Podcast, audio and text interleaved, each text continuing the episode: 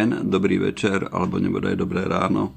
Sme radi, že ste si naladili stanicu Kozia 20. Prináša vám ju knihkopectvo Art dobrodružstvo myslenia, s ním prežívame už viac ako 30 rokov. E, dnes opäť so mnou sedí v našom štúdiu Dušan Šuster a som veľmi rád, že dnes môžem medzi nami privítať Zuzanu Mojžišovu.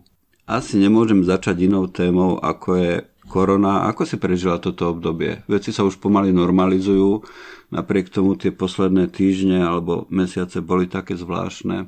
Čo to pre teba znamenalo? Čo ti to prinieslo? Ja som mala minulý týždeň taký už relatívne normálny a keď skončil, tak som si povedala, že už aby sa zase vrátila korona, lebo ten normálny život na mňa celkom nie je. A teda mne to mne to veľmi vyhovovalo. Akože snažila som sa súcitiť s tými, s ktorými, ktorí s tým majú problém, ktorým to narobilo uh, ťažkosti až smutky, ale uh, ja som sa v tom cítila teda v tej domácej karanténe a v možnosti byť absolútnou paňou svojho času. Ja som sa v tom cítila vynikajúco. Takže to nebolo Áno, Dušan? Ja, že ja som chcel len tak podotknúť, že ja som to mal, ja som to mal vlastne dosť podobne a miestami som sa zo začiatku tie prvé týždne to aj bál povedať nahlas, že viete čo, mne je tu vlastne dobre v tej karanténe, takže absolútne chápem, ako sa len dá. No. Tak musia byť aj šťastní ľudia, čo majú šťastie v nejakých nešťastí, alebo... Áno, ono je to taká naša záľuba v tom, že celkovo ako ľudia radi pozerajú také tie postkatastrofické filmy, tak ono možno je to trochu v tom, že keď príde taká tá nejaká prudká abrupcia, tak ona ako keby nejakým spôsobom nás odsekla od časti tých problémov, ktoré sme mali predtým a to postavenie do novej situácie môže byť, môže byť lákavé. Áno. Hej. No, či, čím sa možno inak podľa mňa dostávame, čím sa podľa mňa dostávame už tak trošku k tej vašej knižke Hej. Modus Vivendi, lebo to sa tiež bavíme o niečom takom postapokalyptickom presne, že, že ono je na tej knižke uh, uh, uh, zábavné, že keby vznikla po korone, tak si zrejme každý bude myslieť, že aha, jasné, však námec z toho, že sme boli zavretí doma. No lenže našťastie knižka vyšla ešte pred koronou, tak nikto nemôže vzniesť nejaké, uh, uh, nejaké námietky otázky. No a takže asi prvá otázka, úplne prvá, ako, ako vznikal takýto námet, ako k tomu prišlo? Napísať o troch ženách, ktoré sú úplne odrezané od sveta. Neviem, či si neviem, či si to pamätám a či by som to uh, vedela vystopovať pri písaní intuitívnych alebo náhodných, proste stávajú sa a stávajú sa po častiach, ako keby nejako mozaikovito sa to spája. A úplne prvá myšlienka asi bola, že s kým by som chcela stráviť starobu, keby sa mi to nepodarilo uh, spraviť s mojimi deťmi. Vybrala som si dve ďalšie postavy, s ktorými by som tú starobu chcela stráviť, dve priateľky. E, k starobe patrí vysoký vek, čiže dve starenky plus ja boli tri starenky a, a to ostatné sa už potom nejako tak ako keby skladalo. Čiže toľko rokov, koľko tam majú tie starenky, bude mať približne o 30 rokov, ako by mohol vyzerať svet o 30 rokov a napriek tým názvom postapokalyptické a, a dystopické a tak, čo sa k tej knižke niekedy dávajú, tak e, ja som mala pocit, že píšem realizmus. Hej, No ono, ono totiž to je, to je na tej knihe akoby bizarné, že dostala práve takéto podtituly, že je to, že je to sci-fi, že je to post-apo, neviem čo, utopia. Pritom naozaj tam sa dejú vlastne úplne reálne veci, ktoré by sa uh, mohli stať a ono, ono vlastne konec koncov ani tam nie je nejako podrobnejšie vysvetlené, čo sa teda s tým svetom stalo, že prečo tieto ženy uh, uviazli len tak samé odkazané na seba. Tak ten mechanizmus toho, ako sa svet skurujil, ten tam nie je popísaný, ale ale je, niektoré tie príznaky sú tam asi naznačené. tak ako je tam viacero tých časových rovín, tak jedna z nich je plus minus súčasnosť v konečnom dôsledku. A, no, to ma potešilo, že si potvrdila takú tú autobiografickosť tej knihy, lebo ja, to, ja, ja som si preto vytvoril taký vlastný podtitul, keď som čítal tú knihu, že sú to spomienky na vlastnú starobu, ktorá ešte len, ktorá ešte len príde. Uh, áno, ale tá, uh, tá autobiografickosť, ako ja som popisovala, ja som popisovala, ako to vznikalo. Tá autobiografickosť je tam už taká ako uh, zjemnená alebo rozptýlená alebo roztopená, alebo ako to povedať, lebo to už bolo, to už proste potom musel, bol nejaký dej, ale ja som hovorila skôr o tom, že tie, tie postavy, tie postavy ako keby e, vznikali ano. tak. Áno. Rozumiem. Ty keď píšeš, tak si záhradník alebo architekt? My máme také rozdelenie s Dušanom, alebo teda však teda prebrali sme od niekiaľ také rozdelenie, iba aby som možno narýchlo vysvetlil. Záhradník je ten autor, ktorý začína z nejakej pre, z nejakej situácie, z nejakého charakteru a potom sa mu to tak postupne organicky rozvíja a rastie to celé a architekt je naopak ten, ktorý pracuje s tým spôsobom, že si dopredu pripraví celý dej na tých štvorčekových papierikoch od začiatku do konca vie, čo sa stane a vlastne, než začne písať, tak vie, aký bude koniec knihy. To si, ty si ktorý z týchto dvoch typov? Uh, asi, uh, asi obojaký v zmysle, že počas toho, počas toho písania sa to, sa to mení. Akože jednotlivé tie partie, jednotlivé tie úseky vznikajú raz tak a raz tak. Tu som napríklad koniec, mm, koniec mi nebol jasný pomerne do poslednej mm. chvíle. A či, čisto odo mňa taká, taká technická otázka, že, že ako dlho táto kniha vznikala? Ako dlho trval ten proces písania? Lebo je to, to, to už sme niekoľkokrát naznačili, že, že ona je vlastne dosť taká fragmentárna, je tam veľa motívov. Ako, ako niečo takéto vzniká, takéto kvázi rozdrobené? Ako dlho? Uh, tam sú... Mm, no, to priame, to priame písanie uh, možno trvalo 3 roky.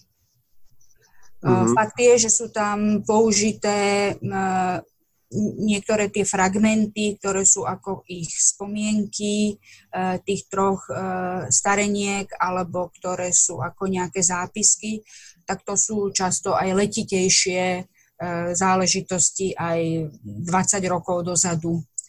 Mm-hmm. Ale, ale to, to to, to neznamená, že to vznikalo 25, 25 alebo 23 rokov. Čiže samotné písanie 3 mm, roky. Mm. Ty keď píšeš knihu, tak máš nejaký rytmus, že mm, ja neviem, máš nejakú dennú dobu, že pravidelne si sadaš k tomu, alebo to máš také, že keď sa vyskytne prežitosť, alebo musíš mať náladu, alebo ako funguješ v tomto smere? Spočiatku asi, keď vznikajú len také poznámky a útržky, tak to je hoci kedy, keď to, keď to príde. A potom, keď už píšem, tak je to absolútne pravidelná záležitosť o pol siedmej budík, o siedmej pri počítači uh-huh. a dokedy to ide, tak dotedy to ide. Raz je to hodina, raz je to 5. Mm-hmm. Ale si teda tiež ten ranný typ z toho vyplýva, ak som dobre pochopil. Ak to bola 7 ranná hodina, kedy si nastavuješ budík a nie večerná. Mne, mne Dušan Dušik ranná, ranná, ranná. Dušan Dušik mi hovoril, že oni mali, uh, oni mali s Mitanom taký vtip, že sa rozdeľovali na, na nočné sovie ranné vtáčatá, že on Dušik bol ten ranný, že písaval ráno alebo teda do obeda a že Mitana ten cez deň nič, ten chodil po vonku a až večer začal písať. A ty si čo vraj? Povedz. Ja som ranný vták, ja o 5. vstávam. Mm. Ešte to mám posunuté trochu. Ale ja som si spomenul, že keď som bol malé dieťa a chodil som teda ešte do školy, tak moji rodičia boli zo mňa nešťastní, lebo ja som ráno stával a čítal som si pred školou. A teda im sa to zdalo, že to je také, že to nie je normálne. že to nie je normálne, ale teda... Mohol si som, zhrať futbal sám so sebou. Asi som, asi som naozaj taký ten ranný vták, hej, hej, tiež. Ale ono je, že vraj je to tak normálne nejako geneticky alebo evolučne dané, že ľudia kvôli tomu, aby vždy bola nejaká časť tlupy hore a teda strážila, tak sú rozdelení mm. na, tak, na tých nočných a ranných, že to máme nejako v sebe zakodované a asi sa netreba trápiť kvôli tomu, že človek patrí do jednej alebo do druhej skupiny. Jedno aj druhé je z pohľadu evolúcie to, čo máme byť. Mm. Skúsme sa vrátiť k tej knižke možno. No, ja by som mal jednu otázku. Skús ty teda teraz. Uh, No a to, a to je taká vec, že, že keď, keď už sme sa teda, keď už som uh, spomenul tú strednú školu, že vtedy som začal s čítaním a s písaním a s týmto všetkým a akože bol som dosť taký zapálený do toho, že si, uh, že si študujem všetky literárne smery a toto. No a Uh, už sme sa bavili aj o tých prívlastkoch, čo akože kniha Modus Vivendi dostala, že post a post sci-fi a teda. No a mne, mne často v súvislosti s tou knihou vysloví, vyskočí aj slovíčko postmoderna. Aj keď ja by som bol s tým opatrný, ja si nemyslím si úplne, že to je postmoderná kniha, ja som mal skôr miestami dojem, že je to, že je to skoro až taká satyra na postmodernu, že tam naozaj človek nájde všetky tie charakteristické znaky, tak ako sa ich ten maturant učí, že aha, že postmoderná kniha reflektuje samu seba, používa fragmenty iných textov, odkazuje na iných spisovateľov, je fragmentárna, ja neviem, rozbíja, rozbíja časovú následnosť a tak ďalej. Že, čiže otázka znie, že bol to zámer písať takto postmoderne, respektíve nejako odkazovať na postmodernu? nie, nie, akože nie, nebol, nebol to zámer, bol proste bolo to to, že si to každé ráno potom už sadnúť a robiť to. A jak to, jak to išlo, tak to išlo. Nie, ne, nebol to zámer, akože tak to vedela urobiť. Možno v ďalších troch rokoch to budem niečo iné vedieť urobiť inak. Ako, ne, ne, ne, nebol to zámer. Opakujem, že mne sa zdalo, že sa snažím byť naozaj realistická Napríklad aj v tom zmysle, že literatúra častokrát, a to v úvozovkách, ako keby klame, keď rozpráva nejaký príbeh, lebo sústredenie sa venuje tomu príbehu, tým postavám, ale veď predsa oni v skutočnosti sa išli medzi tým aj vycikať, aj iné veci robiť a odbehli a prečítali si a potkli sa. A to tam nie je, hoci sa tá literatúra tvári, akože je popisom reálneho príbehu. A toto možno jediné z takého, z takého nejakého teoretického pohľadu som uh, kde si mala v hlave, že pokúsiť sa uchopiť ten ich život, ten ich deň, mm-hmm. naozaj tak, ako ho mohli prežiť. Akože naozaj realisticky. No a, a predsa len ja som v tej knihe cítil o, o, dosť irónie, ale to, to myslím v dobrom, že vlastne taká irónia, ktorá naozaj nejako že realisticky reflektuje, čo sa tu deje a tento svet a tak. No a vy si myslíte, že v bežnej realite považujete samu seba za ironického človeka? To je tak, že to by mali, klasická odpoveď na takúto otázku, to by mali posúdiť tí iní. Tak, tak. tak. Na, na mne to napríklad posúdili tí iní a ja som dospel k tomu, že asi hej, že ja som ironický a užívam si to.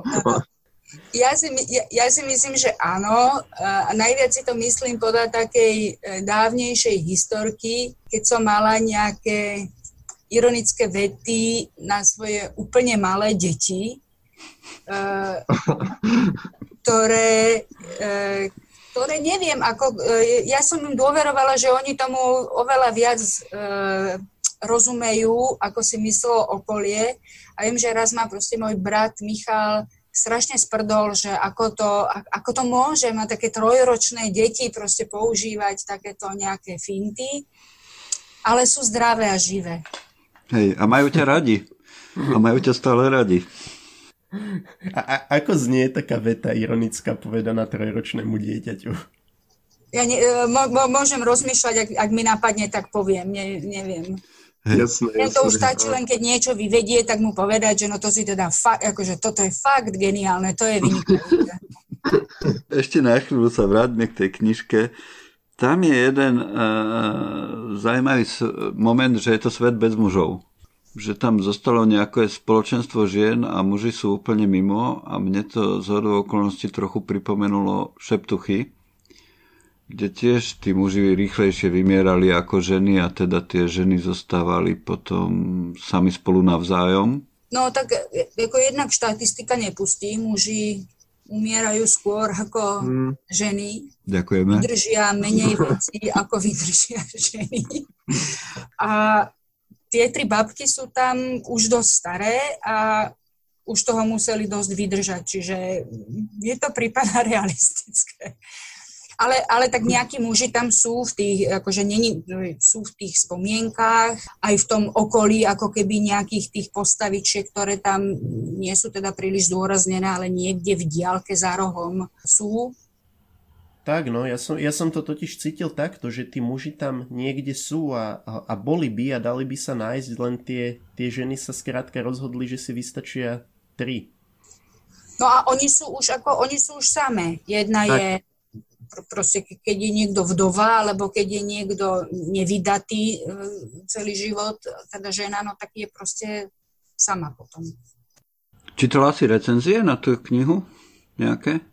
Čítala som, len, nie som, nie som schopná recenziu na svoju knižku tak akože prečítať podrobne, čiže len som to tak e, pre, prebehla. Hej, rozumiem.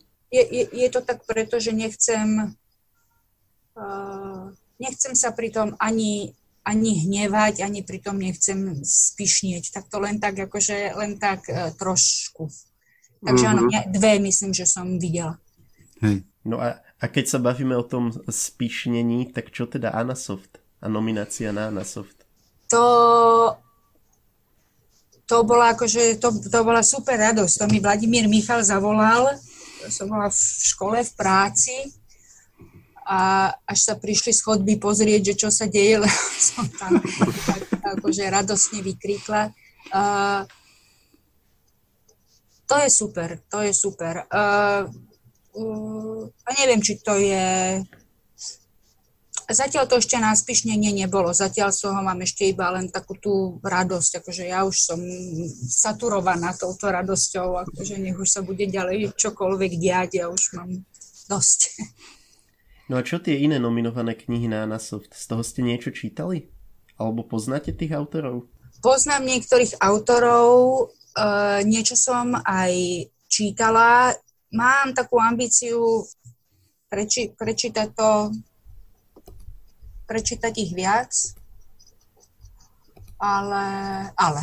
Keď už sme začali s tou témou, čo si čítala z tých knih? Čítala som Šeptuchy a čítala mm-hmm. som Čepiec. Mm. No a mimochodom ten, ten čepiec, tam je podľa mňa tiež taká téma niečoho, uh, niečoho ženského a toho, že tá žena si musí nejako pomôcť sama a, a, a, a spolahnúť sa sama na seba. Aký je váš názor na túto knižku? Akože videli ste to tak, takto isto, ten, ten čepiec? Alebo videli ste tam nejaké spoločné znaky a pocity s vašou knižkou? To, to neviem, to neviem či, či viem posúdiť. Ani by som, ani by som, ani by som nerada to posudzovala. E, knižka sa mi páčila. mm-hmm. Ale myslím, že vo všetkých troch tých knihách sú muži tak nejako na vedľajšej koleji. Ak si to tak v hlave preberám, aj v Šeptuchách, aj v Čepci, aj v Modus Vivendi. Ale ja si myslím, že do istej uh, miery je prirodzené pri, pri, pri istých, ja neviem, aj knihách, aj, aj, aj filmoch, že tie ženy proste rozumejú, viac ženám sú v tom ženskom tele, tie priateľstvá sa prirodzene viac robia ako gendrovo e, rov, rovnako. Takže podľa mňa je to také úplne normálne a nemusí to vôbec nič znamenať, nejaký výhraň za to, že sú niekde tri postavy a sú ženy to, a nie sú tam muži, to nemusí znamenať, že autorka si myslí o mužoch, neviem čo zlé. Hej, my, my sme hej. sa o tomto, Juraj, ak si to pamätáš, my sme vlastne túto tému tak trošku otvorili uh, s Jankou Bodnárovou. A keď sme sa, zároveň sme sa bavili o tom, že, že ono to je asi naozaj tak, že, že písať pre muža mužskú postavu je ľahšie, lebo rozumie tomu mužskému a naopak pre ženu je ľahšie písať ženskú postavu. Áno. Áno. A keď som ťa oslovil s ponukou na tento rozhovor, Tak ty si povedala, že, že sa ti veľmi nechce, ale že pocit zodpovednosti zvíťazil. A že pocit zodpovednosti voči čomu? Pocit zodpovednosti voči vydavateľovi. Aha. Ja to mám úplne, ja to mám úplne takto. No, nie som, nie, nie je toto proste moja, moja parketa a aj sa, ja som asi skôr introvert mm-hmm. a, a proste, keď sa knižka napíše a má tu, alebo keď ju napíšem a dostane tú fyzickú podobu, tak mne už sa o tom ťažko, no tam už je, už, už čo už k tomu, to, to, to už je, už je to hotové, už je to dokončené. Aj keby ma lepšie napadlo v tejto chvíli niečo zmeniť, už sa nedá. Takže uh, áno, cítim zodpovednosť voči vydavateľovi. Tak ja, ja dúfam, že tento rozhovor pre teba zatiaľ nie je nepríjemná skúsenosť. Pre nás, myslím, pre nás rozhodne nie, ale než budeme pokračovať, tak si urobíme krátku reklamnú prestávku.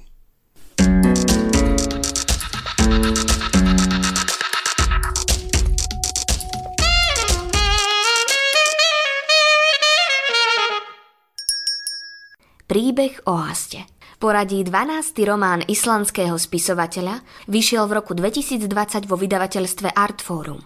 Príbeh o Áste je rozprávaním o rodine, o osudoch, ktoré sa navzájom prepletajú, o ľudských túžbách, strate a ľútosti. Ak sa vám páčil Stefánconom román Letné svetlo a potom príde noc, príbeh o Áste sa vás dotkne rovnako hlboko. A ak autorové diela ešte nepoznáte, po prečítaní tohto sa do Stefánsona a sveta jeho postáv určite zalúbite.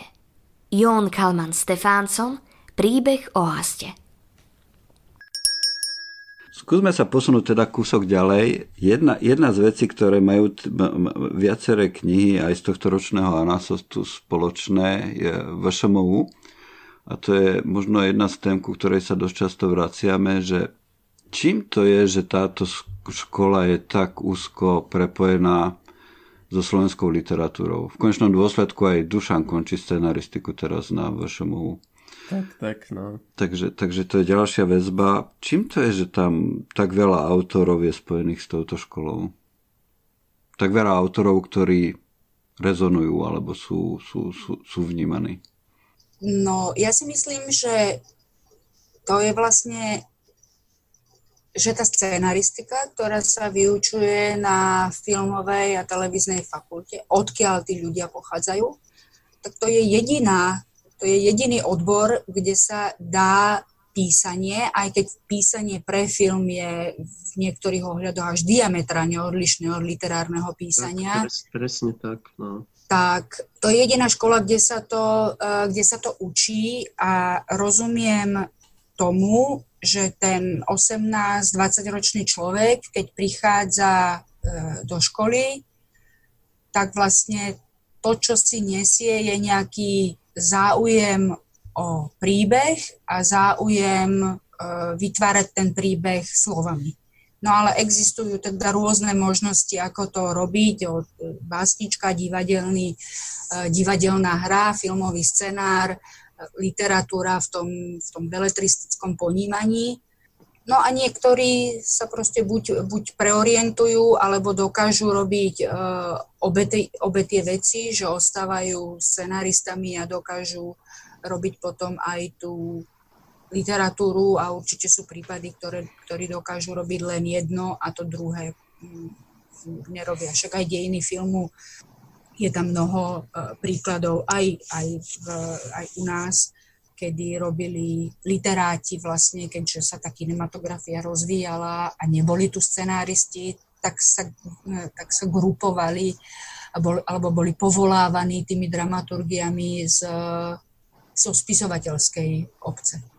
A mhm. niekedy to na tých filmoch mhm. aj vidno, že tie, že tie dialógy sú literárne áno, áno, a, a nie sú, nie sú filmové. Lebo, lebo je to naozaj iná, iná záležitosť. Jeden, jeden príklad za všetky by som uviedol. Mne vždy pri tomto napadne uh, Štefan Uher a Alfons Bednar.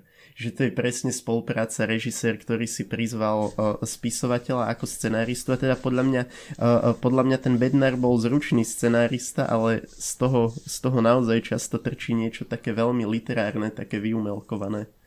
Áno, ale pri nich dvoch by som povedala, už v takej odbornej pre, že tam treba brať do úvahy aj ten vek, že tie proste tie veci ich sú staré. Keď proste v slnku v sieti je používaný mládežnícky taký ten slang, jak sa tam oni rozprávajú a znie to hrozne smiešne a vyumelkovane, no ale je to strašne starý film. Čiže tam treba aj, aj to, to do, toho, eh, do toho rátať.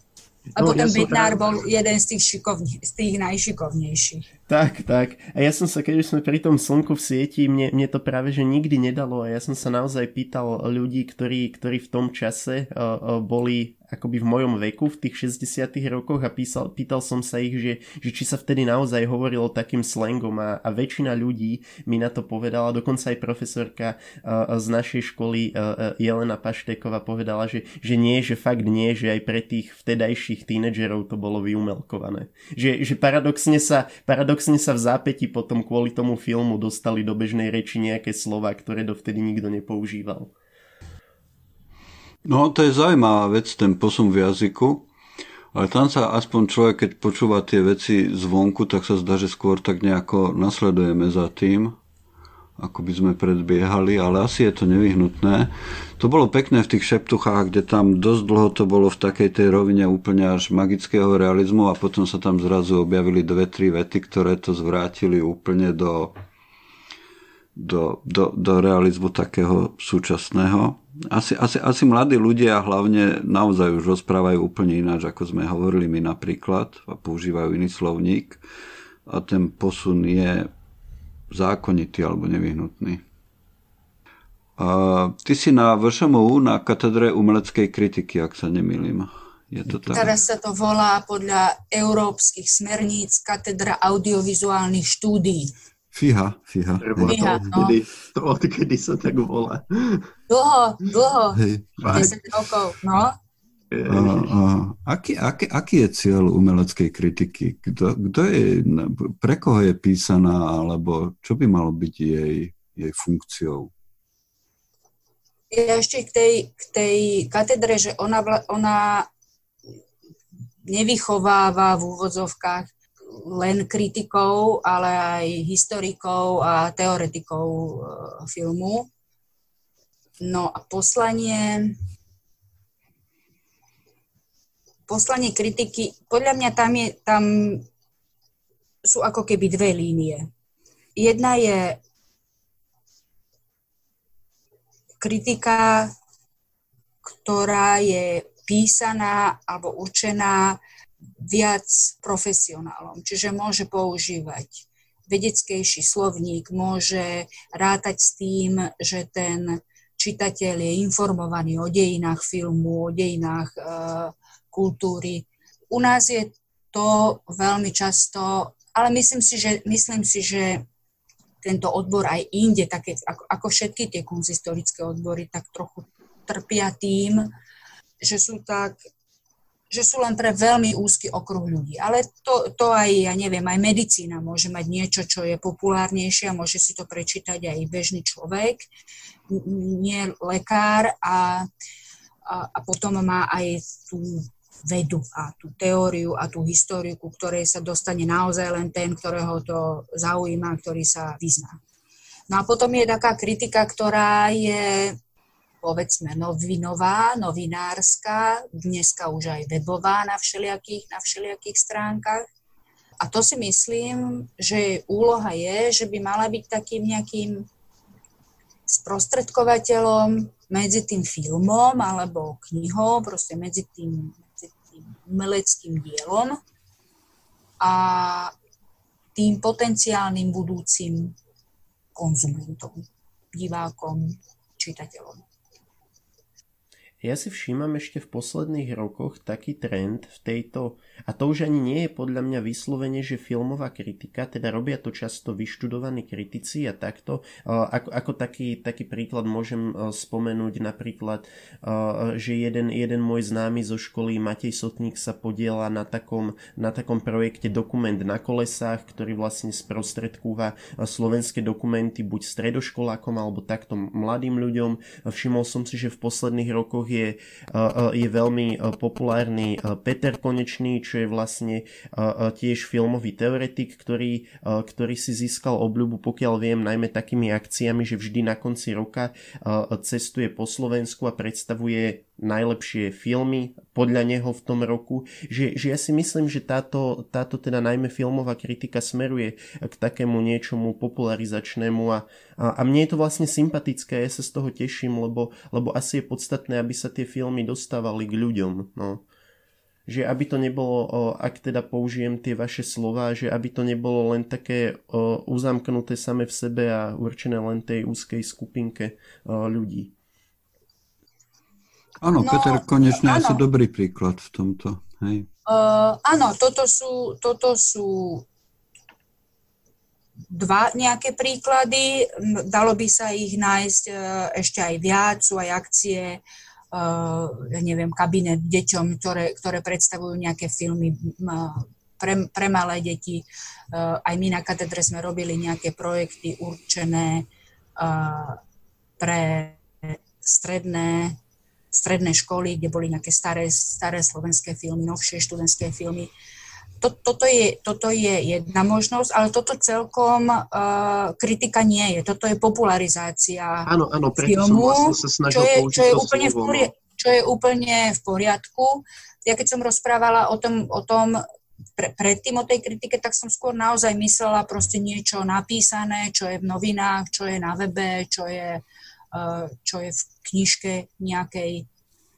Eh, ale áno, popularizácia je vždy veľmi, veľmi eh, dôležitá a je veľmi dobré, ak ju robia, ak ju robia naozaj odborníci, ak ju nerobia, no, že, že ona je síce popularizačná, čiže používa jednoduchší slovník, nespolieha sa tak príliš na vzdelanosť umeleckú toho, toho človeka na druhej strane, ale je podkutá, je, je, je proste je, je vzdelaná. Mm. Tak super, presne takto som to chcel povedať, len som to nevedel vyjadriť, že presne na to som narážal, že je dobré, ak vlastne tú popularizáciu robí niekto, kto sa v tom vyzna, že je podkutý, no to je super slovo.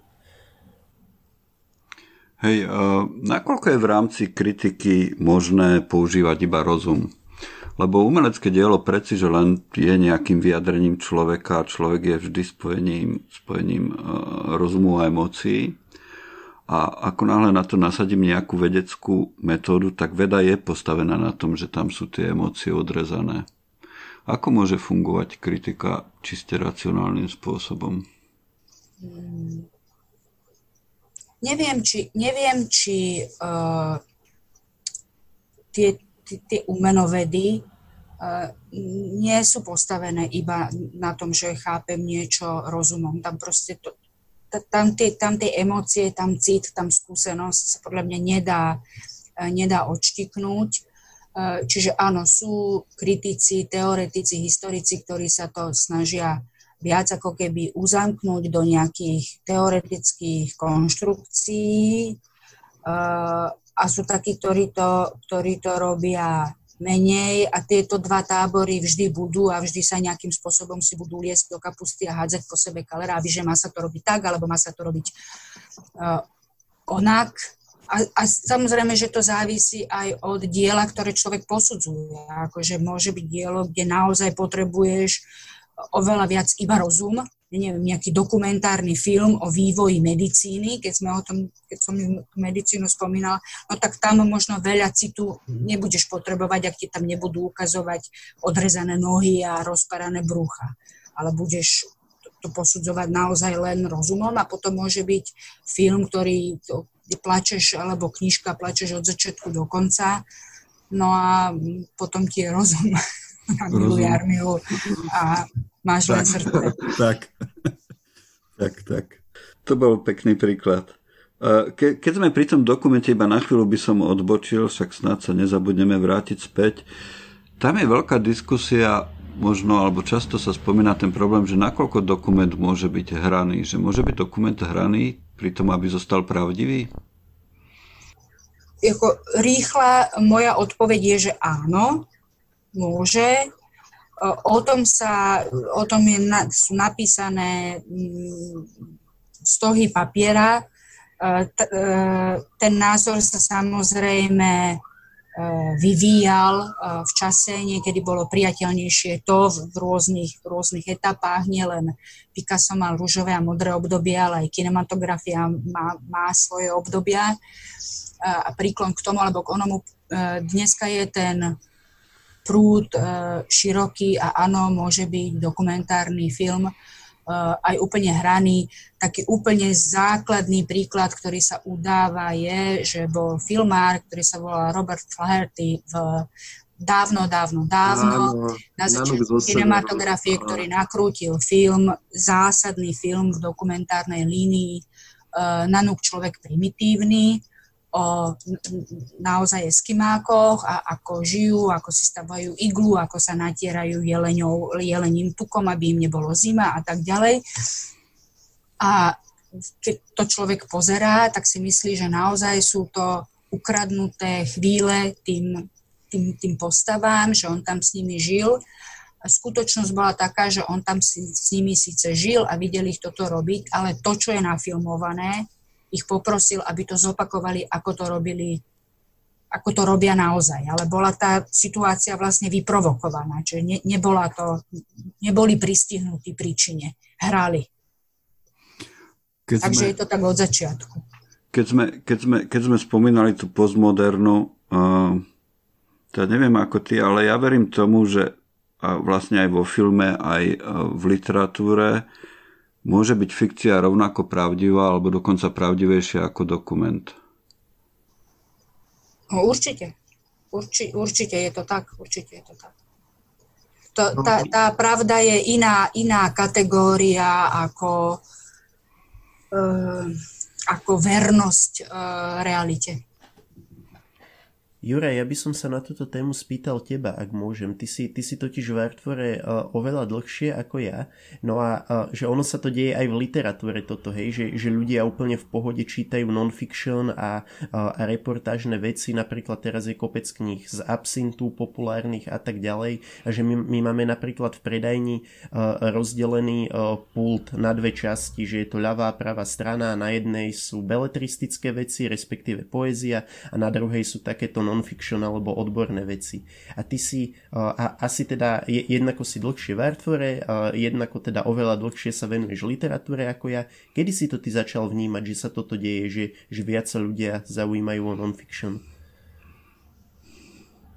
Mne sa zdá, že to je záležitosť niekedy po roku 2000, ale zase je treba povedať, že ja v ničom nemám systematicky prehľad, to je moja odbornosť, že v ničom nemám systematický prehľad a určite asi nie som úplne správny človek, ktorého by sa na to mal pýtať, ale myslím, že je to záležitosť niekedy po roku 2000, kedy ľudia začali menej veriť beletri, alebo ako keby sa stala takou kratochvíľou možno trochu v nejakom slova zmysle, alebo skôr takouto ženskou záležitosťou, nie mužskou. Muži nepotrebujú čítať beletriu, lebo to čítajú ženy a muž, keď už si niečo kúpi, tak si kúpi niečo užitočné, z čoho sa niečo dozvie a čo mu niečo dá, čo ho posilní. A to môže mať viacero zdrojov a jeden z nich môže to, že naozaj svet sa tak rýchlo mení, že sú, ľudia sa potrebujú sústavne učiť a prispôsobovať a to naozaj je náročné a si to zabraňuje tomu, aby sa Ty si mal, Juraj, ty si mal výborný... Môžem do toho vstúpiť? Áno, určite. Áno, ja určite. nech sa páči.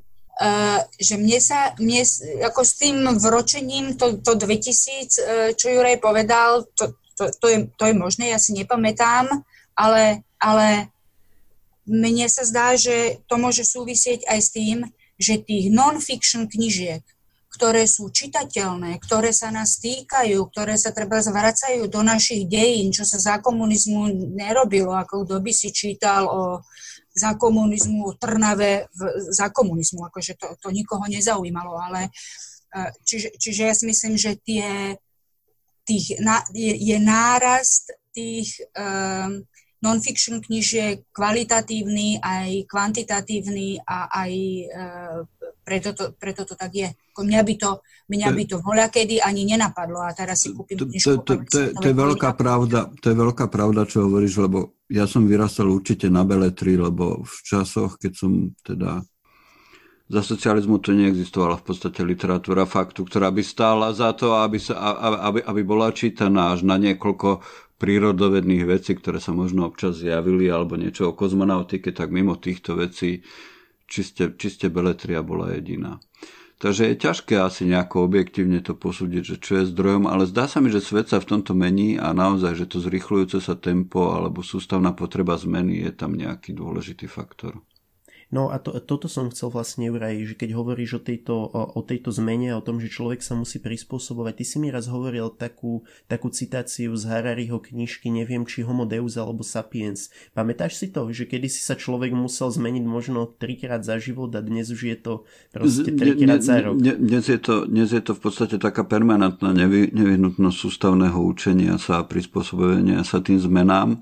A naozaj tým, že máme prístup k toľkým informáciám a veci, čo sa dejú na druhej strane Zeme, sú v podstate takisto aktuálne ako to, čo sa deje u susedov v mnohých veciach, tak je to, je to, je to iná situácia a ľudia sa k tomu musia, musia, musia prispôsobiť. To, to, to som napríklad veľmi rád, že teda moji synovia sú už vyrastení a nemusíme riešiť také tie otázky, že nakoľko deti púšťať k internetu a že či tam majú stráviť veľa času alebo málo času, lebo to sú presne veci, na ktoré asi nikto dnes nevie odpoveď a nikto nevie, že aké je správne riešenie.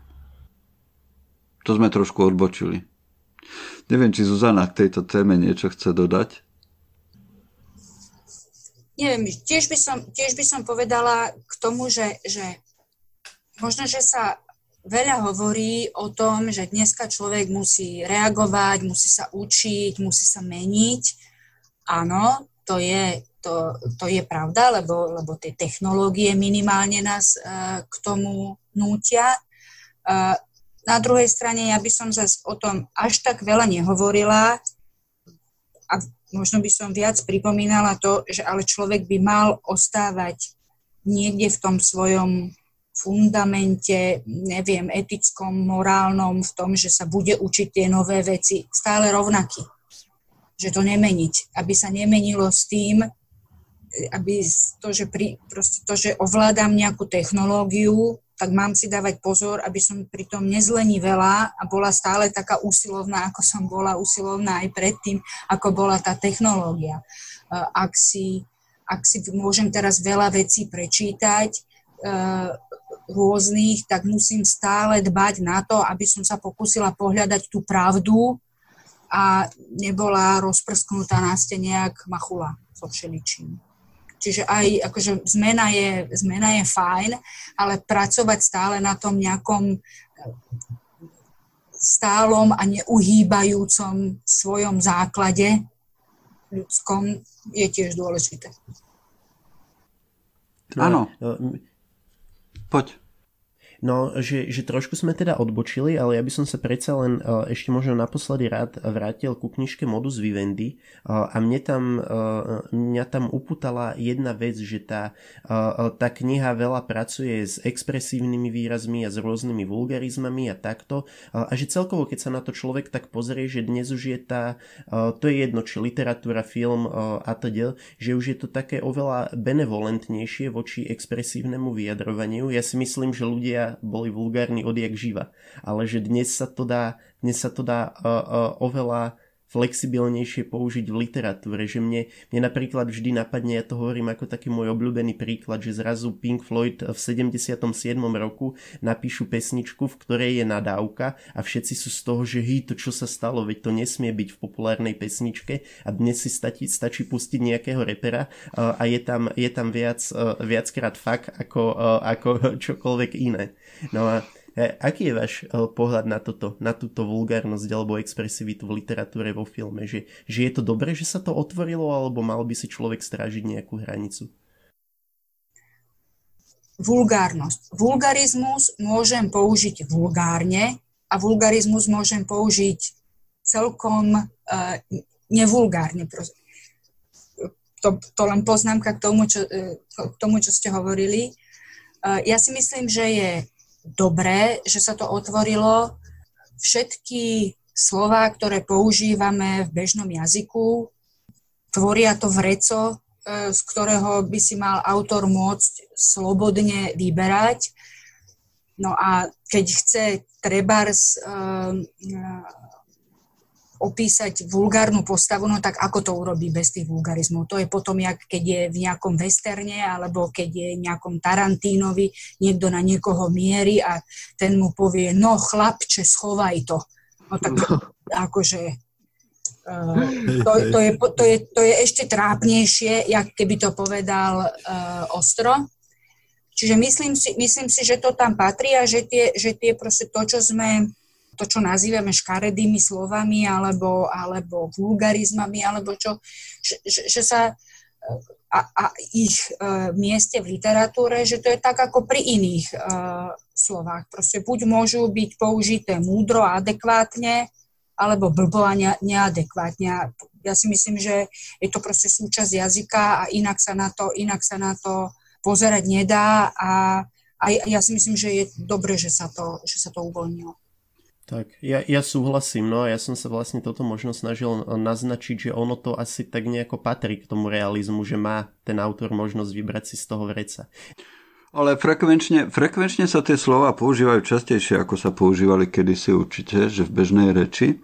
A v jednej veci je to možno škoda, že mne sa zdá, že však tie slova použije asi každý niekedy, ale oni, oni boli ako taká barlička, alebo možno lepšie pirulka, ktorú sme si dali, keď nám bolo ťažko tak môžeš použiť také slovo.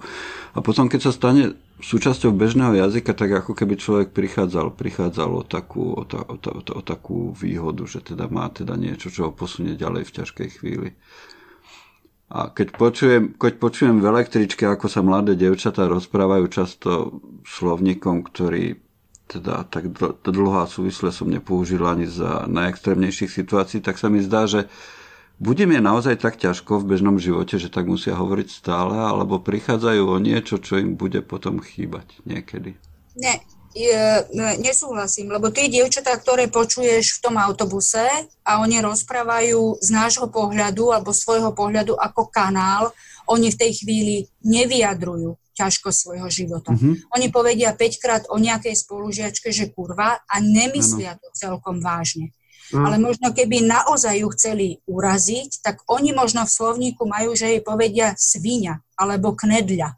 A Aha. to je to, to je to, čo je pre nich uh, pre nich tá, tá, ten, ten, ten citový výboj, ten, mm, to odmietnutie, to od, odkrágľovanie toho druhu. Máme každý také slova. Len ich, nemáme, len ich nemáme rovnaké. Ja si myslím. alebo si ja dokonca myslím, že to môže fungovať opisne. Že, že keď niekto nie, o niekom povie, pardon za výraz, že, e, že to je taký kokot, tak to ani tak nemyslí, ale ako náhle chce tomu človeku vážne povedať niečo zlé, tak mu to povie aj opisne, že ty si takýto a takýto a to toho človeka a zraní oveľa viac. Áno, áno, áno. A v, tak ako pri mnohých iných expresívnych slovách veľmi závisí aj od situácie. Mm-hmm. Ako slovo stolička je také nepríznakové, také, také trošku nejaké, no tak to si predstavíme väčšinou pod tým tak ako rovnakú vec. Ale toto je veľmi, že niekedy to naozaj ani to, čo je zhluk písmen pre významný vulgarizmus alebo naozaj neslušné slovo, môže byť jak oslovenie, proste jak chlapče. Aj.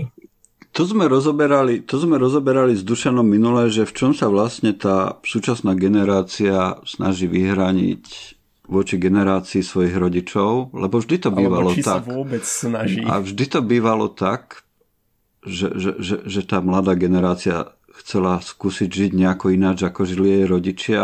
Je tomu dnes tiež tak, alebo je to nejaké trochu sa to zmenilo aj v tomto? Uh, to, to, to toto neviem, lebo mne sa...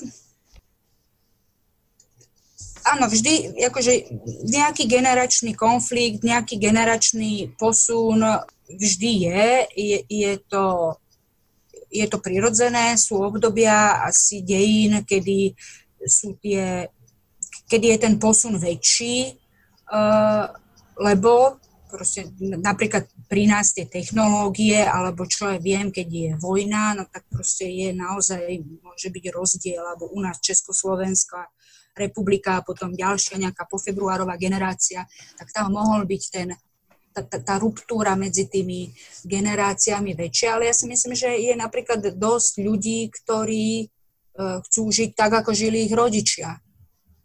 Ako budú mať zelený bicykel a nie červený, ale budú na bicykli jazdiť, mm. aby boli zdraví, alebo a, a mm. iné, in, iné príklady.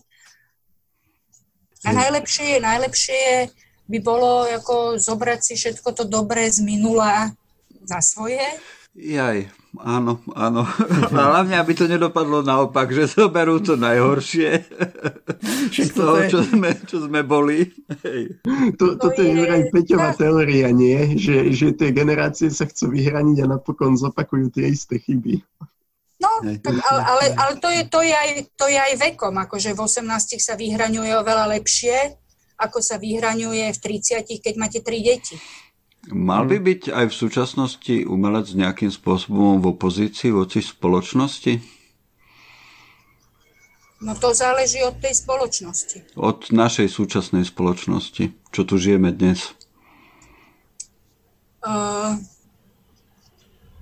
tak ja, ja neviem, keď, keď, je, keď je spoločnosť uh, by bola vnímaná ako nejaká sociálno-ekonomicko-politická, záležitosť, tak áno, má byť proti tomu vyhranený do poslednej bunky svojho tela, lebo je to katastrofa a je to hnusné. Mm, no ale keď spoločnosť, ja neviem, tvoria dobrí ľudia, tak majú na, na jej strane nejaký človek milión, ktorý sa stará o zahradku a je fajn, tak má byť na jeho strane. Hej. No a, a môžem to zasadiť do naozaj že osobného kontextu, akože nemusíte odpovedať, keď je vám to nepríjemné, ale, ale, ale vy a táto dnešná spoločnosť, čo, uh, čo žijeme tuto na Slovensku, máte pocit, že sa voči tomu vyhraňujete? Alebo že je tu niečo, voči čomu sa treba vyhraniť a voči čomu nie? Je, je tu strašne veľa vecí. Trochu mám pocit, že možno... Nie, Uh, áno, je tu veľa vecí, vo, voči ktorým sa treba vyhraniť. Uh, je to veľa tých vecí, ktoré ako keby prichádzajú um, z hora v zmysle, v zmysle tej politickej uh, reprezentácie a toho vedenia štátu. Je určite. A či sa proti tomu vyhraňujem duševne každý deň, určite áno či je to v tých, či je to v tých uh, knižkách, to neviem, lebo to záleží od toho, aká je tá téma. V tejto knižke si myslím, že to zaznie, že sú tam veci. Ja určite áno, určite, určite áno. Hej, hej, hej. Tam je to jednoznačné. Mm, však preto som sa aj na to pýtal, že, že, že veľa tých súčasných mladých autorov zase možno veľmi rýchly dojem, ale to ma napadlo teraz, ako keby nemalo potrebu protestovať. No tak asi, asi sú takí, ktorí ne, nemajú, nemajú potrebu protestovať a sú takí, ktorí, ktorí majú hmm. vôľu protestovať. Tam je jedna vec, myslím si, že, uh, že keď človek začína písať a naozaj vydáva svoje knížky ešte v takom relatívne mladom veku, tak to, že spracúva svoju mladosť, svoje dospievanie, svoje detstvo je pomerne zákonité, že, že, že ide do mm. týchto spomienok, že z tohto sa potrebuje vypísať. No a tam častokrát není priestor na to, aby bol, aby bol politicky alebo spoločensky angažovaný. To sú tie e, drobnučké veci, e, ktoré nás formovali a, a, a, a sú dôležité. A je to dosť prirodzené. Veľa, veľa prvotín je, je o tomto. Skúsme, skúsme sa posunúť možno k ďalšej téme, lebo bola by škoda ju nespomenúť. Ty okrem iných vecí si aj redaktorkou v vydavateľstve Artforum. Čo prešne obnáša práca redaktora? Nie len, nie len pre Artforum, ale aj pre iné, iné vydavateľstva. Mm-hmm. To je veľmi uh, rôzne. To mož, tá, tá redaktorská práca závisí od toho, čo od vás ten chlebodárca, zamestnávateľ, ten, ktorý si vás najíma, chce. To môže byť od toho, že človek je jazykový redaktor a opraví čiarky a ypsilonky, až po to, že môže zasahovať do textu, komunikovať s tým autorom alebo prekladateľom, mať svoje e, návrhy, dramaturgické zmeny. A toto je obrov... A všetko medzi týmito dvoma, dvoma krajnosťami.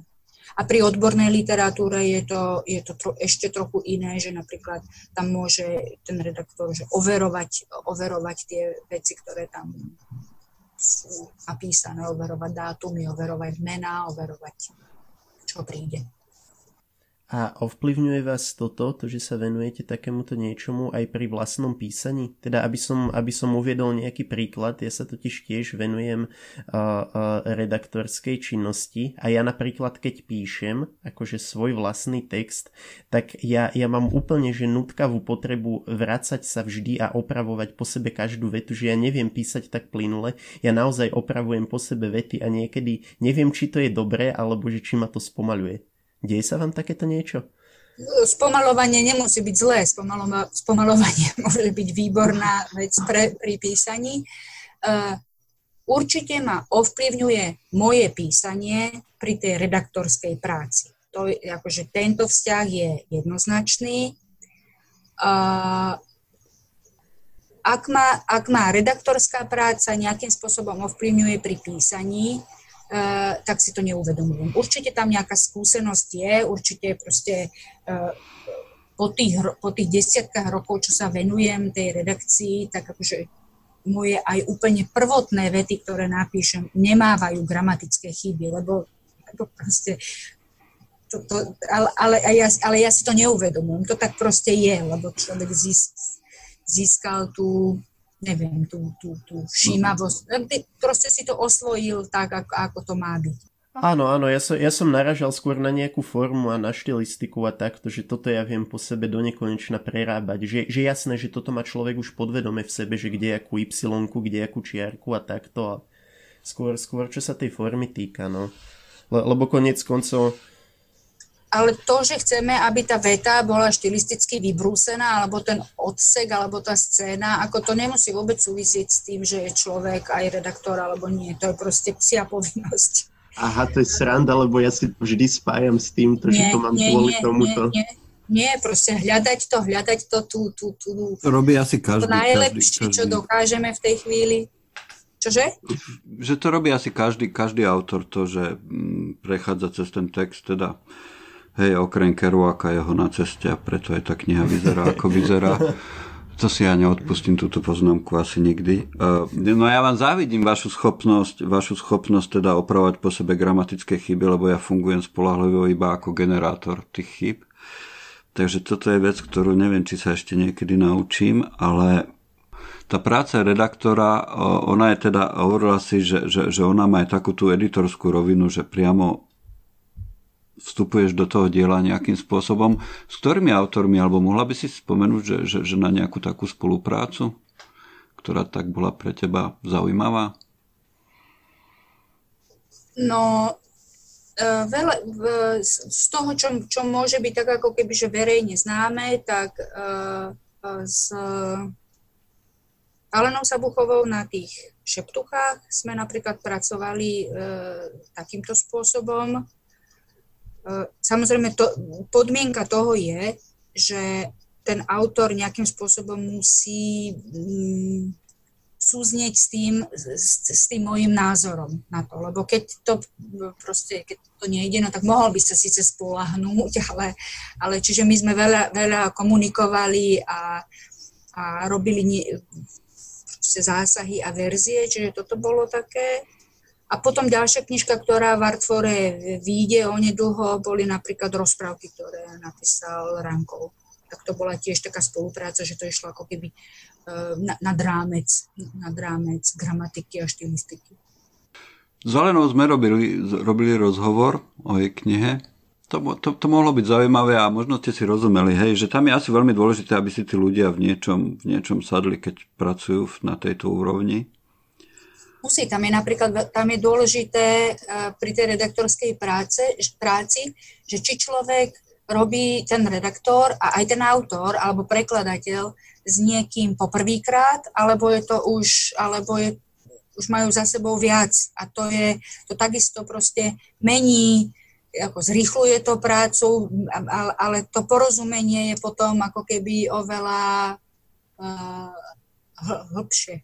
Hej. To, toto sa inak deje, aj keď, uh, aj keď sa vytvárajú také tie spolupráce, spolupráce scenarista a režisér, že keď študenti hľadajú, že s kým čo a potom je to naozaj úplne iné, keď s niekým, s niekým človek robí tretíkrát na nejakom filme a nie prvý. No.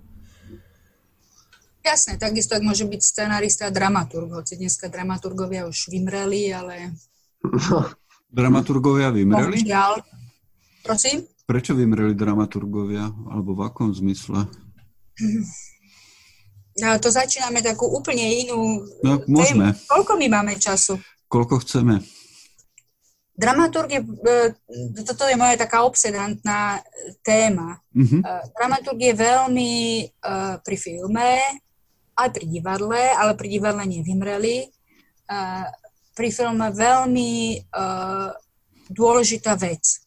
V tom západnom svete uh, túto úlohu, ako to tam v titulkoch alebo čo nenájdete, to býva väčšinou to, to preberá producent, um, tieto, tie, tie, tie úlohy, alebo proste nejak sa to tam uh, inak, inak volá.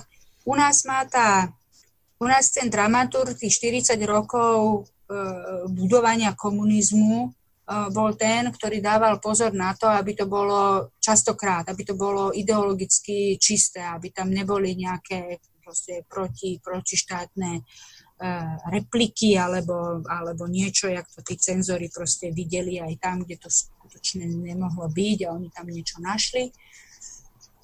Ale, ale neboli, neboli tí dramaturgovia iba takí.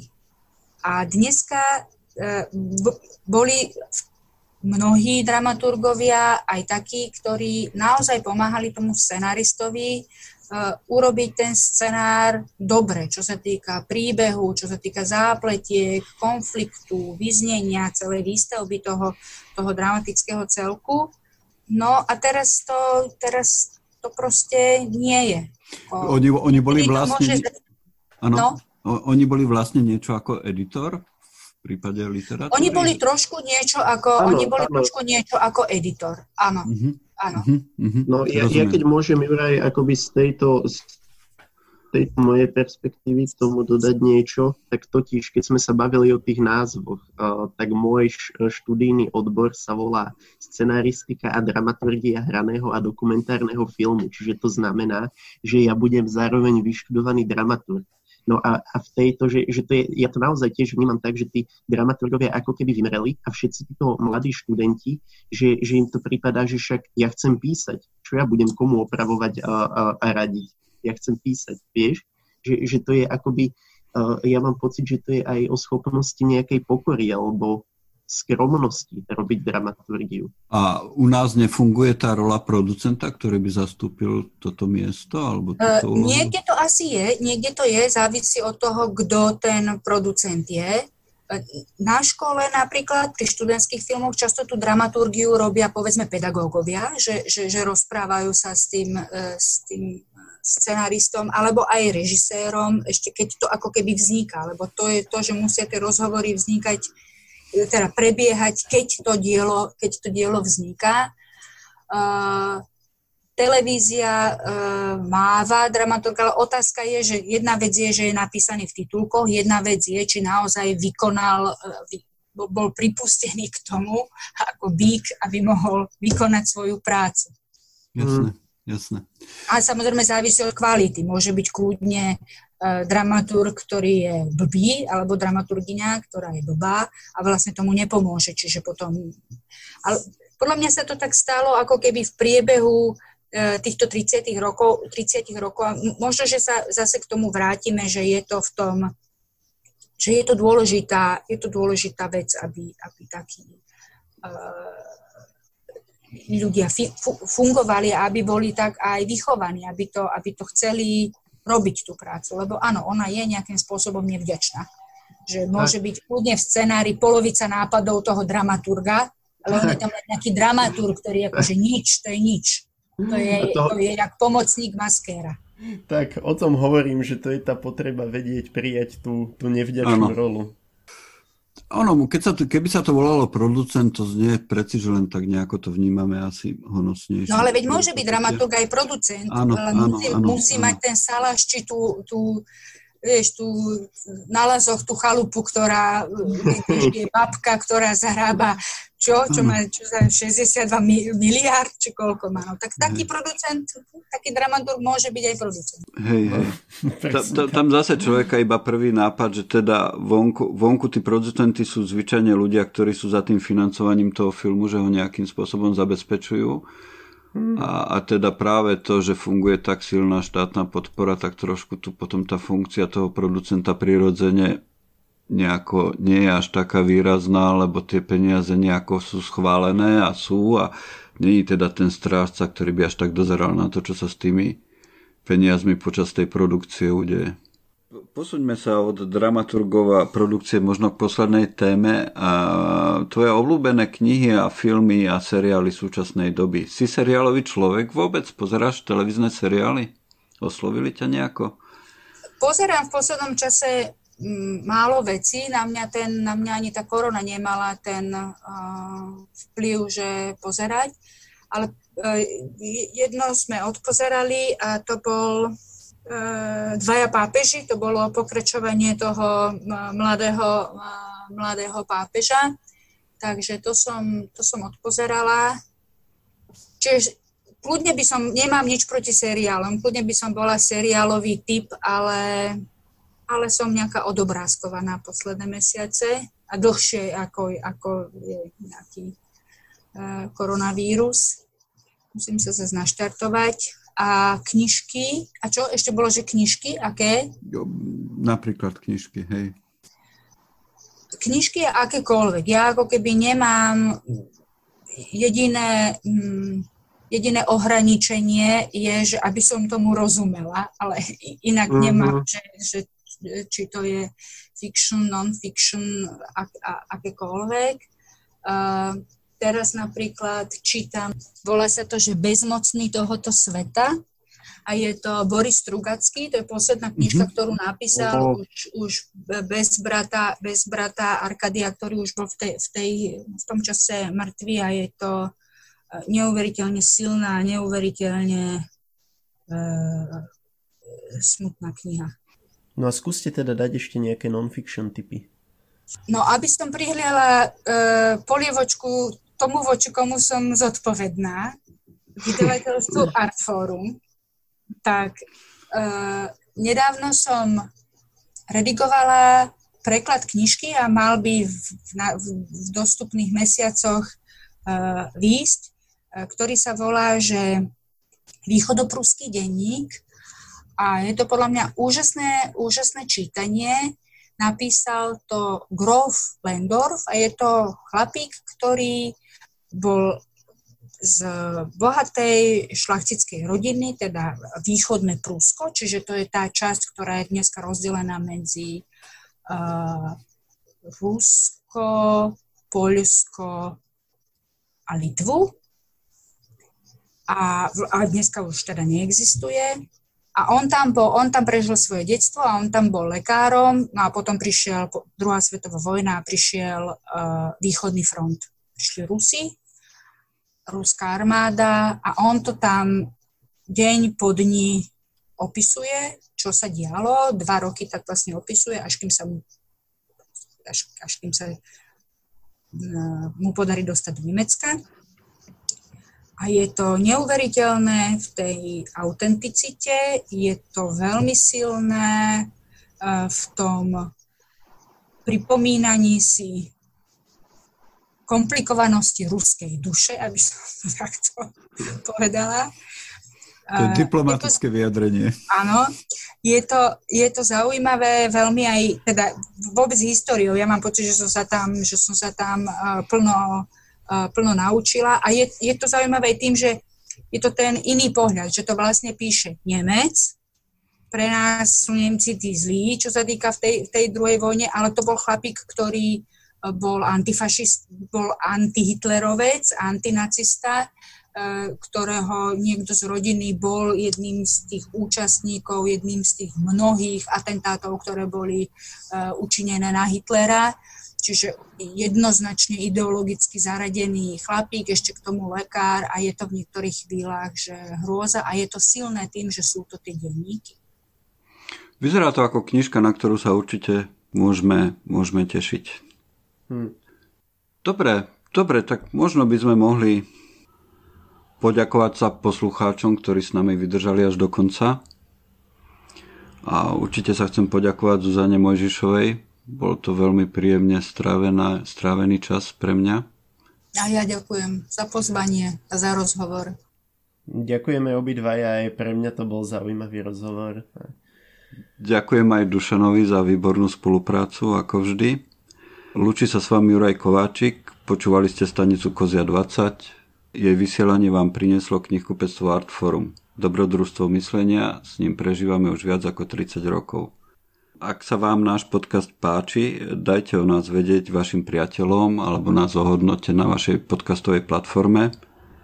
Majte sa dobre, opatrujte sa, dávajte si na seba pozor a kupujte si dobré knihy. Nájdete ich na adrese www.artforum.sk.